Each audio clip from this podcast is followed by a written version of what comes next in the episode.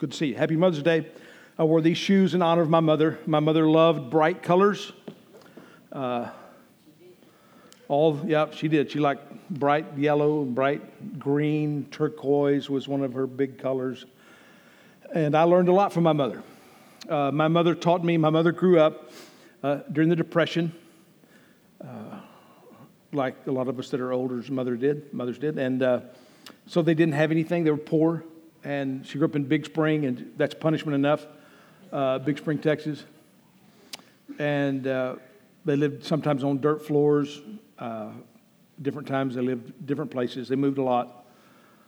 And my mom one of the things my mom taught me that's helped me through my life is that my mom believed that if anybody can do it, we can do it. In other words, if somebody can do this. And so I've just have lived by that philosophy. I've made a lot of mistakes doing that, but I've also learned a lot of stuff, you know. So my mom was a great strength. She had a stroke when she was 87. She was in the floor doing stomach crunches. 87, because we were going on a cruise the next week, and she wanted to look good in a bathing suit. And she did. So, that's my mom. I appreciate all my mom did for me. So we're talking about living free. How do we live free? And today's sermon is, this is a big job, how to deal and heal from rejection, past hurt, and present pain. I've got to do this all in 30 minutes. How to heal from rejection, past pain, past hurt, and present pain. Now, we've all dealt with rejection. We all deal with it at certain times in life. We feel like we don't fit in. Some of you might feel that right now. Maybe you're here today. You know, somebody convinced you to come, and you're here. You don't feel like you fit in here. You don't feel like you belong. Some of us feel like, because of events that have happened in our life, we feel like we are too much effort to love. We don't really believe that people can love us. We probably begin to become aware of who we are, and be aware of this struggle. It begins to come to the forefront of our minds when we enter into puberty and into junior high. There's probably no one more emotionally troubled than a bunch of junior high kids as they're trying to work out, because it's really... Really, in junior high is when you begin... Oh, I need to face this direction because William really needs this. No, actually, I tend to focus on this side, and, you know, I only preach to half the congregation. And so, you know, I don't want y'all to miss out. So y'all can nap or something. You know, because until you reach puberty, you're still very much get your identity from your parents. In other words, it's not that you don't have an identity, but it's very wrapped up into your parents. And so in puberty, you begin to pull away, and your friends become important than your parents in your teenage years. And you begin to identify who you are. You begin to have some struggles. And so in those emotional highs and lows of puberty, if you're not a jock, or a cheerleader, or in the band, or in the drill team, or maybe exceptionally pretty, or handsome, you might feel like you're an outsider, outside of the just going to school, not really a part of school. You can, you know, that's kind of... I didn't like school, and some people love school. Tina loved school. Tina was a cheerleader. I was a biker, you know, cared about motorcycles, and, you know, I didn't do any sports, and we were totally on the outside, and, you know, and we were okay with that because we were tough guys, and just totally different experience, but we experience it, and we see the world through different eyes. Even if it's not true, a lot of times things that aren't true about us, we believe things about us because we feel that way, and in that age group, particularly during those years, feelings are very powerful. There's lots of drama in junior high. Lots of drama. And even as adults, a lot of times we fit in, we struggle with feeling like we fit in. Sometimes we have rejection issues because of from our parents, or we feel that we have rejection issues because of our parents. Our parents, everybody has imperfect parents that screw them up a little bit. And you're doing that to your kids. You're an imperfect parent. We're imperfect people, right? So we bring our baggage into our family, and but we're often not aware of it, and so there's struggles that sometimes, sometimes it's real, sometimes it's imagined. Especially when we're young, things happen to us, and we are processing those things with a not fully developed mind. You understand that your mind is not really fully formed for some of you until you're about 60. And then dementia sets in, so you have just a small window of real effectiveness. It made me think of Jack Bacon for some reason. I don't know why, but anyway. They say that your brain doesn't mature until you're about 25, especially in men. So then we've got the things that have happened to us, the things that other people have done to us, missteps that we've made that make us feel not loved or less than loved or not valuable or not accepted, lost jobs, missed promotions, that for some reason, we're working hard, but yet the other person gets the promotion and we don't. And we feel rejected by that. Even in the church, sometimes we feel on the outside. Sometimes we feel like that our past is too tainted, that if people knew my past and all the mistakes that I would made, they wouldn't let me in here. And the enemy uses that. He's the accuser of the brethren. But we feel that. We feel like I don't fit in because I've got, all of these nice people and all these good people. You just don't know. Seriously. If you knew everybody's story, you'd say, oh, man, that's pretty good. I didn't realize I was with a bunch of drug dealers and troublemakers. But Christ found us and changed us.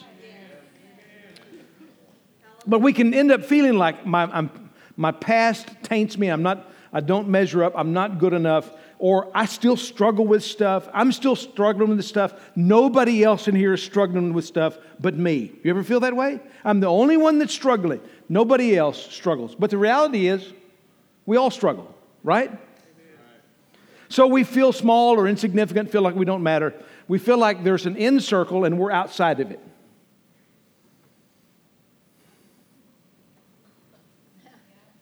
What happened? Oh, the door was open? Oh, okay. I just thought maybe somebody walked in and I wasn't aware of it. Okay. Paul felt this. Paul felt this not feeling like he was fitting in like we all do. Galatians chapter 1, verse 1. Paul, an apostle, not sent from men nor through the agency of man, but through Jesus Christ and God the Father, who raised him from the dead. That's an unusual way to start off a letter to the Galatians. Paul, an apostle, not sent from men nor of the agency of men, but from Jesus Christ. Paul, who planted the churches in Galatia, he and Barnabas started these churches, is now writing a letter to the Galatians, and he begins it by justifying who he is.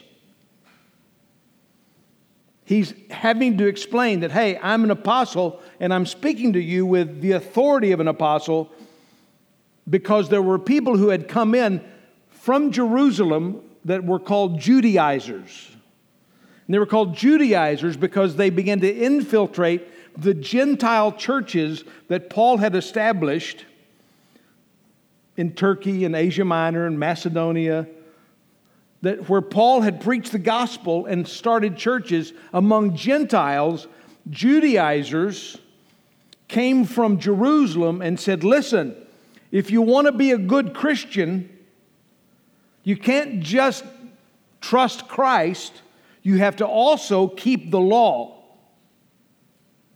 So you have to keep the dietary habits of the Jews. If you're a Gentile male and you're not circumcised, and they weren't, you have to be circumcised. So they were preaching what Paul describes in the Gospel of Galatians, or in the letter of Galatians. He describes it as another gospel, because they're saying Jesus is not enough. It's Jesus plus something else. It's not Jesus plus something else. In Christ alone, I place my hope. It is faith in Christ alone. By grace you have been saved. By faith.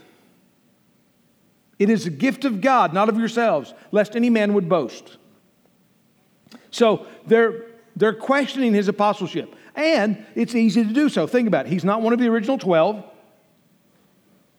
He has been a savage persecutor of the church. In its infancy, from the book of Acts, he begins to persecute the church.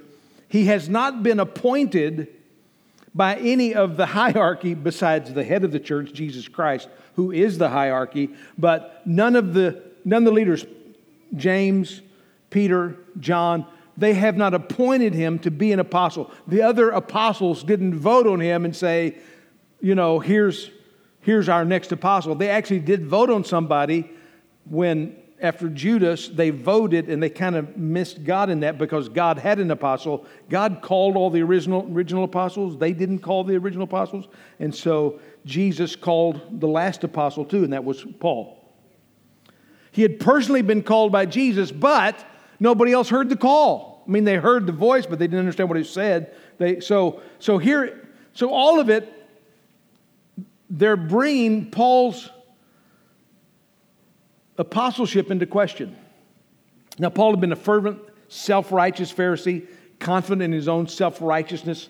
Galatians 1:13, he says, "For you've heard of my former manner of life in Judaism, how I used to persecute the church of God beyond measure and tried to destroy it. And I was advancing in Judaism beyond many of my contemporaries among my countrymen, being more extremely zealous for my ancestral traditions." You can see with Paul, it was a competition. He wanted to do better than everybody else. And he says, I was advancing in Judaism beyond my contemporaries. And he was proud of that, and he was persecuting Christians for all he was worth. And he was on his way from Jerusalem to Damascus to find more Christians to persecute. Acts chapter 9. Now Saul, who becomes Paul, still breathing threats and murder against the disciples of the Lord, went to the high priest and asked for letters from him to the synagogues at Damascus, so that if he found any belonging to the way, both men and women, he might bring them bound to Jerusalem. As he was traveling, it happened that as he was approaching Damascus, and suddenly a light from heaven flashed around him, and he fell to the ground, and he heard a voice saying to him, "Saul, Saul, why are you persecuting me?" And he said, "Who are you, Lord?" And he said, "I'm Jesus. You know, the one that you thought was dead? I'm Jesus whom you are persecuting.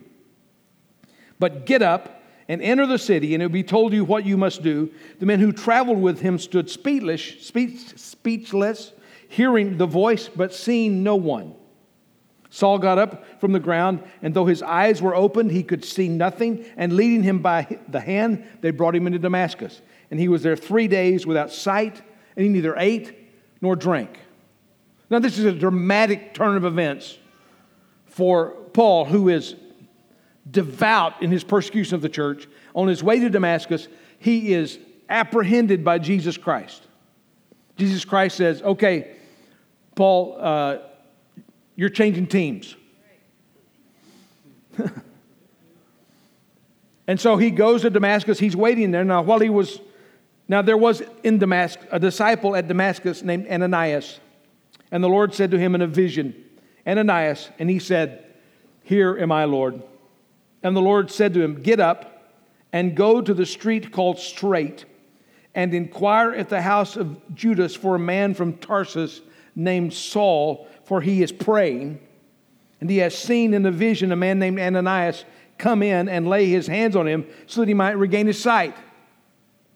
So the Lord speaks to Ananias and says to him, "Listen, I want you to go and pray for Paul." And Ananias says, Lord, I've heard from many about this man, how much harm he did to your saints in Jerusalem. And here he has authority from the chief priest to bind all who call on your name. But the Lord said to him, you're right, that sounds hard and scary, don't do it. He didn't say that, did he? He said, no, he says, go. For he's a chosen instrument of mine to bear my name. Now, that's what he would say if he was your passive-aggressive mother. He would say, don't inconvenience me. Do whatever you want. But God doesn't say that. God says, no, go. Because he's a chosen instrument of mine to bear my name among the Gentiles and kings and the sons of Israel, for I will show him how much he must suffer for my name's sake. So Ananias departed and entered the house, and after laying his hands on him, said, Brother Saul, the Lord Jesus, who appeared to you on the road by which you were coming, has sent me so that you may regain your sight and be filled with the Holy Spirit. And immediately there fell from his eyes something like scales, and he regained his sight, and he got up and was baptized, and he took food and was strengthened. So here is Paul, Saul. He's a man between two countries. He's a Pharisee who's no longer a Pharisee. Now he's considered a traitor. He's a Christian called by Jesus Christ, but the other Christians don't trust him because they think he might be an undercover agent, acting like he's a Christian so he can kill more Christians. So they don't trust him. So he goes off and he spends 3 years with Jesus in Arabia. He spends a short time in Damascus. They try to kill him. He leaves and goes to Arabia. He's caught between two places. So Paul understands this. How do you deal with this when you're rejected and you don't fit in? And I think there's a couple of, these are three things. And these are big things to deal with. It's a lot to deal with. How to heal from past pain, how to deal with rejection, and recover from present injuries. How do you deal with that? Three things. These are three key things that I think will help you. First, you have to recognize that rejection and pain are a normal part of life. The situation of your rejection is unique. When and how it happened are unique. But rejection and pain are a normal part of life. Mark 8:31, and he began to teach them that the Son of Man must suffer many things and be rejected by the elders and the chief priests and the scribes and be killed and after 3 days rise again. If they rejected Jesus, the perfect Son of God who lived a sinless life, who never said anything wrong. There was no guile in his mouth. He never responded wrongly to anyone, and they rejected him. Are they going to reject us? Less than perfect people. Matthew 21:42, Jesus said to them, did you ever read in the scriptures, the stone which the builders rejected, this has become the chief cornerstone. Now this came about from the Lord, and it is marvelous in our eyes. The chief cornerstone. The builders rejected Jesus. The perfect cornerstone was rejected. He is the stone that the builders rejected. If they rejected the chief cornerstone, are they going to reject us? Jesus, God in the flesh, perfect, rejected. We often think that rejection is personal, but it's often not about us, it's about the ones who reject us. They rejected Jesus, not because he wasn't the chief cornerstone, he was, but because he wasn't what they wanted and expected. They had been in some kind of bondage for about 500 or 600 years. The Babylonians, the Assyrians, the Persians had all overrun the country. Then the Greeks, Alexander the Great, overruns the country. Then the Seleucids. And then the Romans came in and beat the Seleucids. And all of these people, all for hundreds of years, the Jews are under the thumb of some governing authority, and their view of what the Messiah is going to do is going to come and give them some degree of freedom from their oppressors. But the Messiah had a little bigger job than just freeing them. He wanted to free all of humanity from the bondage of sin. They rejected Jesus, not because he wasn't the chief cornerstone, but he was, because he didn't do what they expected. They rejected Paul because they wanted to abuse the people that he had taught, and they wanted to teach them a new gospel, and they had to get him out of the way to do it. Some rejection is personal, but it's nearly always about the emotional turmoil inside the rejectors, not something you did or are doing wrong. I want you to get that. Are you getting that? Most of the time, the rejection that you feel is because of them. It's not because of you. There are times that we all do stupid stuff and we experience rejection and we know that it's coming to us. But a lot of times, the things that you felt, maybe it came from your childhood, like, I had somebody tell me in between the services, they were talking about this, and then that their mother talked about the way that they were. They said, I'm this way because my father was mean. So now I get to be mean, in a sense. How long do you get to claim who you are based on what was done? Just because they are does. In other words, you felt rejected because they were mean. It wasn't you, it was them. Don't take what doesn't belong to you. It doesn't belong to you. It belonged to them. Let it die with them. The rejection that they gave you, that was their problem.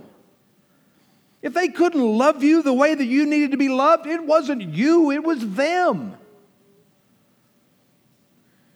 Don't hang on to it. Let that go. It's nearly always about the emotional turmoil inside the rejectors, the agenda inside those that are rejecting you, not something you did or are doing wrong. You have to expect it. In other words, it's normal. Rejection is normal. People are acting out. There are people who are acting out of their stuff, and so don't internalize what they're doing. Realize that it's them and not you, and you just have to expect it. There's going to be some jerks in the world, and you've been a jerk too, right? Or a jerkette. I'm not sure what the term for that. I do, but I'm not going to use it. Okay. 1 Peter 2:20. For what credit is there if when you sin and are harshly treated, you endure it with patience? We do sin and we get bad treatment for it. That happens. But if when you do what is right and suffer for it, you patiently endure it, this finds favor with God. For you have been called for this purpose, since Christ also suffered for you, leaving you an example for you to follow in his steps, who committed no sin, nor was any deceit found in his mouth. And while being reviled, he did not revile in return. While suffering, he uttered no threats, but kept entrusting himself to him who judges righteously. Behold, Jesus said, Matthew 10:16, I send you out as sheep in the midst of wolves. So be as shrewd as serpents and innocent as doves. What's he saying? He's sending the 70 out to preach the gospel, and he says to them, get ready. It's going to be hard. It's going to be tough. One of the things that I do when I do premarital counseling is I try to tell young couples, get ready. This is going to be tough. You're going to want to quit 1,000 times. It is going to be hard. You've got to get your big boy britches on and get ready. 1 Peter. Now, Peter says this to us. Beloved, don't be surprised at the fiery ordeal among you which comes upon you for your testing, as though some strange thing were happening to you. Then John says, the apostle of love, says, don't be surprised, brethren, if the world hates you. Acts 9. But the Lord said to him, go, for he's a chosen instrument of mine to bear my name before the Gentiles and kings and sons of Israel, for I must show him how much he must suffer for my name's sake. Well, that doesn't seem like a very good way to call somebody into the ministry. Listen, Paul, I'm going to use you, but a couple of things I tell you. This is going to be really hard, and you're going to suffer a lot for it. You ready? Let's go. See how this works. What if I tell you, listen, I want you to go through that door. On the other side of that door are some of the nicest people you'll ever meet. They're kind, they're gracious, they're just all good Christian people. They just love Jesus, and they'll never do anything wrong. If you go through that door, and those people are as mean as a striped snake, and they treat you badly, you know what you'll think? It must be me. Because they're nice people. It must have been something I did that caused it to happen. But it wasn't. The problem was you went into it expecting it to be easy. And it was hard. So since it was hard, you thought, well, if they told me they were nice, it must have been easy for everybody else. It was just hard for me. It must have been something I did. Your expectations set you up. But if I say to you, listen, if you go through the room, watch yourself. There's some wolves in that room. They're going to bite you. Don't turn your back on them. Be careful. Listen, this is going to be hard. This is going to be perilous, but it's going to be victorious. You need to go through that room because on the other side of the room is a great victory, but you got to do this. I want you to do this. If you understand that going in, then going in, when you get nipped on the heels, you don't say, that's not fair. I don't believe that happened to me. What? God, why did you let them nip me on the heel?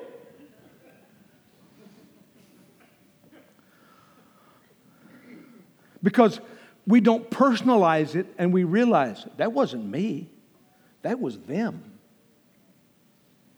We don't own it. Some of you were rejected, have been rejected, or are rejected over a lot of different things, and you took responsibility for it when it wasn't your doing. It was the emotionally or mentally troubled people around you, not you. Don't take what doesn't belong to you. Second thing is this. You have to know and believe who God says you are. This is really important. Paul said, I, Paul, an apostle, not sent from men nor through the agency of man, but through Jesus Christ. Paul is saying, listen, you may not know who I am. These Judaizers may not know who I am, but I know who I am. I knew who I am because Jesus called me. I know who I am because of the work of Christ. Knowing who God says you are is foundational to your spiritual and emotional existence and effectiveness. You have to get a hold of this. This is one of the core truths. I've talked about this a lot. I believe it to be very, very important. You've got to get a hold of who you are in Christ. It is the foundation of your spiritual life. It's the foundation of your mental health. You're not who you think you are. Who do you think you are? Proverbs 28:26 says, he who trusts in his own heart is a fool, but he who walks wisely will be delivered. There's a big thing. You need to follow your heart. You better not. You follow your heart, it'll put you into all kinds of trouble. You need to follow the Word of God. You need to listen to the Holy Spirit. You let the Holy Spirit bring your heart into check. The heart is deceitful above all else. No man can know it. You're not who you think you are. Your view of yourself is distorted, both good and bad. You see yourself, and this is funny how we do this. We see ourselves at once better and worse than other people. At the same time, we judge ourselves harshly, and then we give ourselves grace. We forgive certain things about our character that we shouldn't forgive, and we don't forgive things about our character that we should forgive. See, a mirror distorts your image. A mirror is flat. you're not flat. So when you look in a mirror, you can see the image you want to see. When I look in a mirror, I very seldom look in a mirror like this.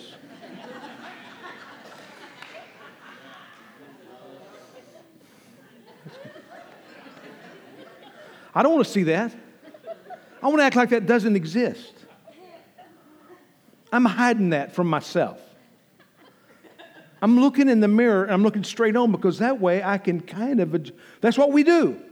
We get a distorted image of ourselves. A mirror can only show you 50% at a time. Think about a selfie view. You know why you like a mirror better than you like a camera? Because with a mirror, you can control what you believe you see, but with a camera, other people interpret you, and most of us don't like the interpretation of a camera. But with a selfie, you can tuck it all in. You know, with a selfie, you can like, what? You know, why are you holding the camera up here? I'm only getting one chin at a time. You know? And then you...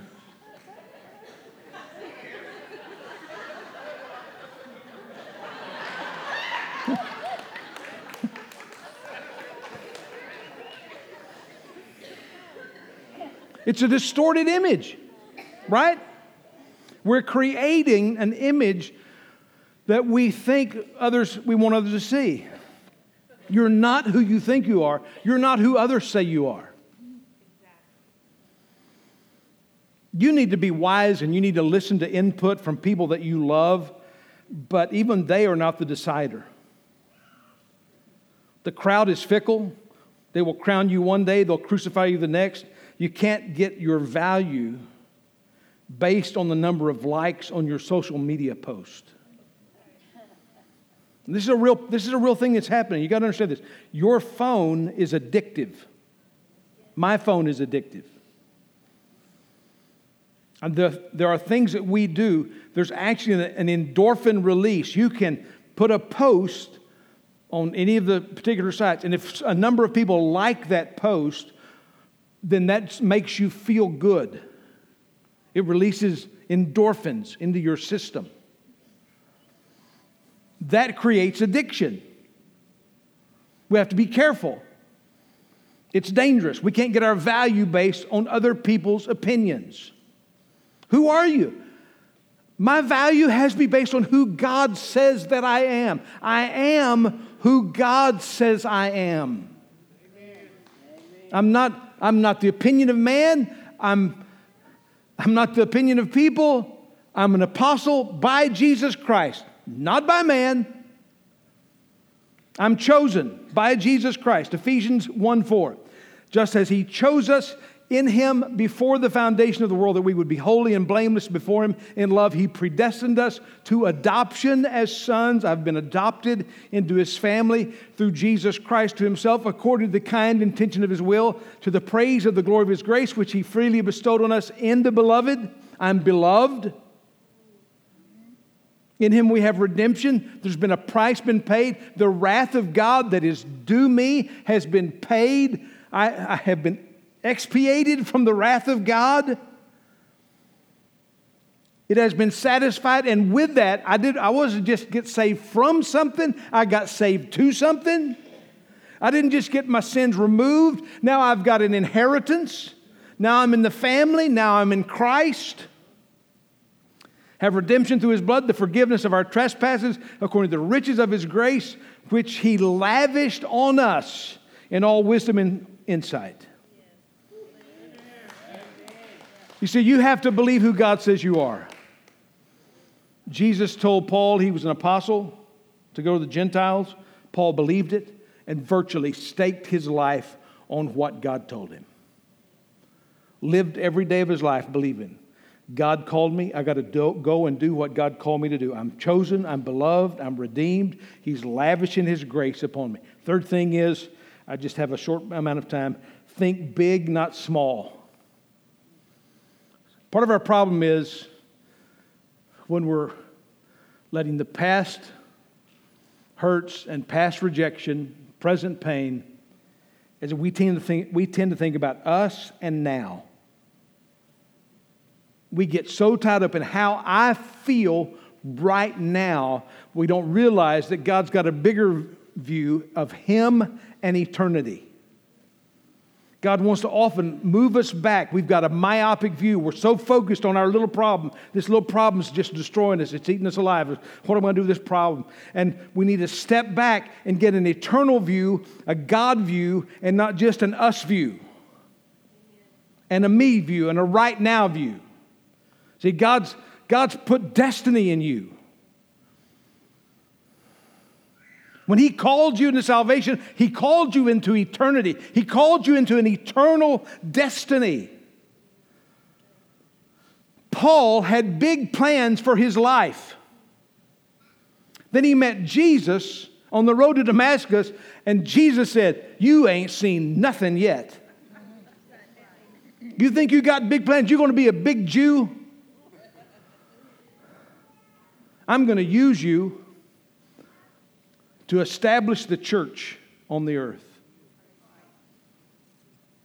He had a destiny in Paul. He called him for a purpose. You have been called for a purpose. You have no less destiny. I have no less destiny on me than the Apostle Paul. You and I have been called just as they were called by the work of God to do the work that God's called us to do. It's not the same. I'm not an apostle. Don't get me wrong. I'm not saying I'm the Apostle Paul. I'm not. God called me to be Randy Huett.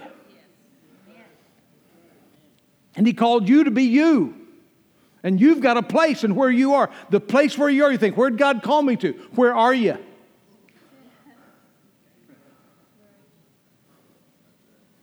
It's where you are. God wants you to live who you are as a Christian right where you are. There's an impact. There's a destiny for you. People that you can touch. See, God sent Paul to the Gentiles. Who has He sent you to? Look around you. They're all around you. God has sent you to them. You have the call of God on you. There's destiny on you for the eternal purpose and plan of God. God has big plans for you. What if in your whole life, just think about this. What if in your whole life you just help one person come to Christ? That would be a big deal. Do you think Ananias could say all of his whole life, you know, I got to pray for Paul? What's God use you to do? Well, let me tell you. God woke me up one day, kind of scary. I got to pray for Paul. So you have no idea. You see, there were people that witnessed to Billy Graham. Billy Graham went into a revival. He wasn't a Christian. He grew up in a Christian home. And he went to a revival. It was really crowded. And a little deacon got up, went to the back, said, here, there's a place for you to sit right up here, and gave him a front row seat where he had been sitting. And he stood instead. And that night, Billy Graham and his friend, George Beverly Shea, might recognize that name too, came to Christ. And we don't know that little guy's name, but he had destiny on him.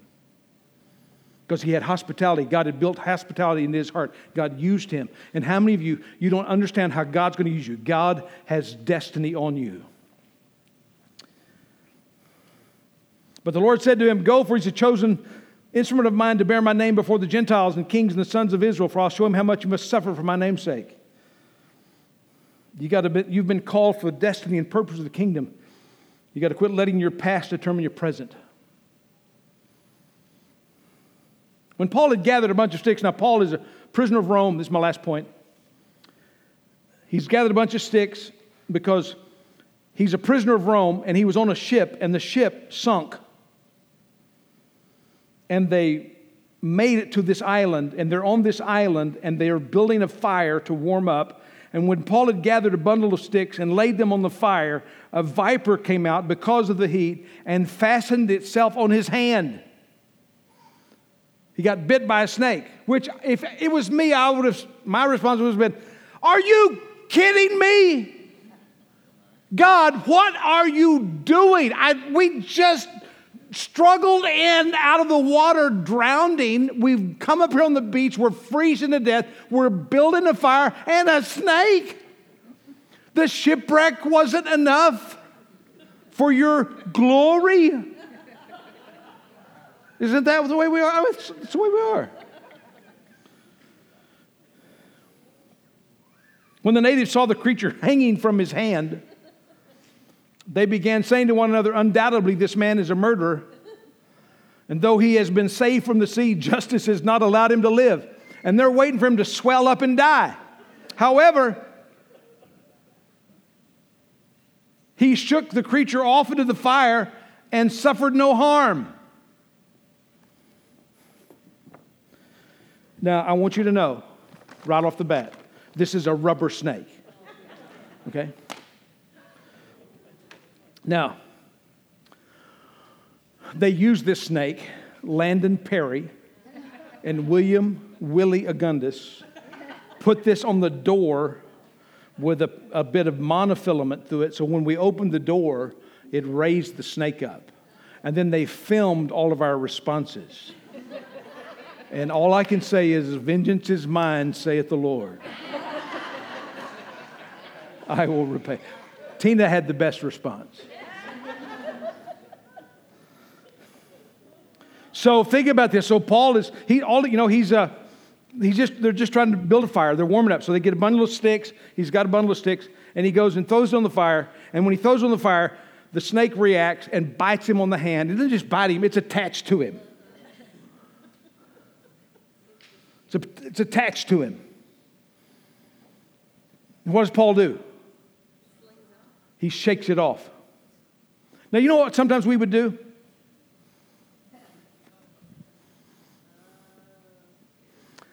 "50 years ago, I got snake bit.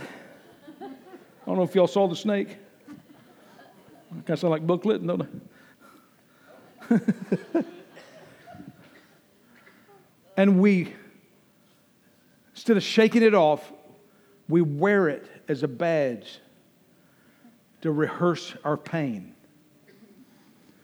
The way to deal with present pain is to shake it off. In the immortal words of Taylor Swift.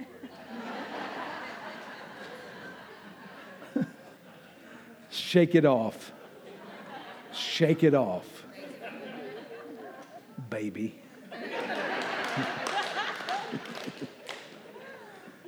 Or let it go. Sometimes we're holding on to stuff. The reason for that was that then they're waiting for him to die. Paul doesn't die. Instead, he preaches the gospel to him. It opens the door for him to minister to this whole island of people. The leader of the island, he goes to his house. He leads the leader of the island to Christ. In other words, God's using it. You think, God's used it. This is something that God's going to use. Don't agonize over it. As, "Oh, why'd you let this snake bite me?" But God, how are you going to use this for your glory? Because I've got destiny on me. I'm called for the destiny and the purpose of God. God's going to use my life. He's going to use your life. You've got destiny. Everywhere you walk, God knew you were going to be there before you got there. He wants to use you eternally to accomplish His will. God's got bigger stuff. Sometimes we're tied up because we got bigger stuff. Some of you got a hold of rejection that doesn't belong to you. It was the problem of the person that rejected you, but you took it as your own. You made it your own. And it wasn't. They despised and rejected Jesus even though He was perfect. You've got to let go of that rejection and believe who God says you are. Amen? Amen. Let's stand and pray. Thank you, Jesus. Thank you, Lord Jesus. Thank you, Lord. Lord, I thank You that You've set us free. Lord, help us to reject rejection. Help us to let go of the things we need to let go of. But let us get hold of the fact of who we are in you. Let us cling to the truth that by grace we are saved, and that not of ourselves, it is a gift of God, that I have been called a son, a child, beloved. I'm in the family of God. I've been adopted. You have claimed me as your own. Lord, help us to let go of the pain and live in the victory of Christ. In Jesus' name, amen. Amen. Lord bless you. Have a great day.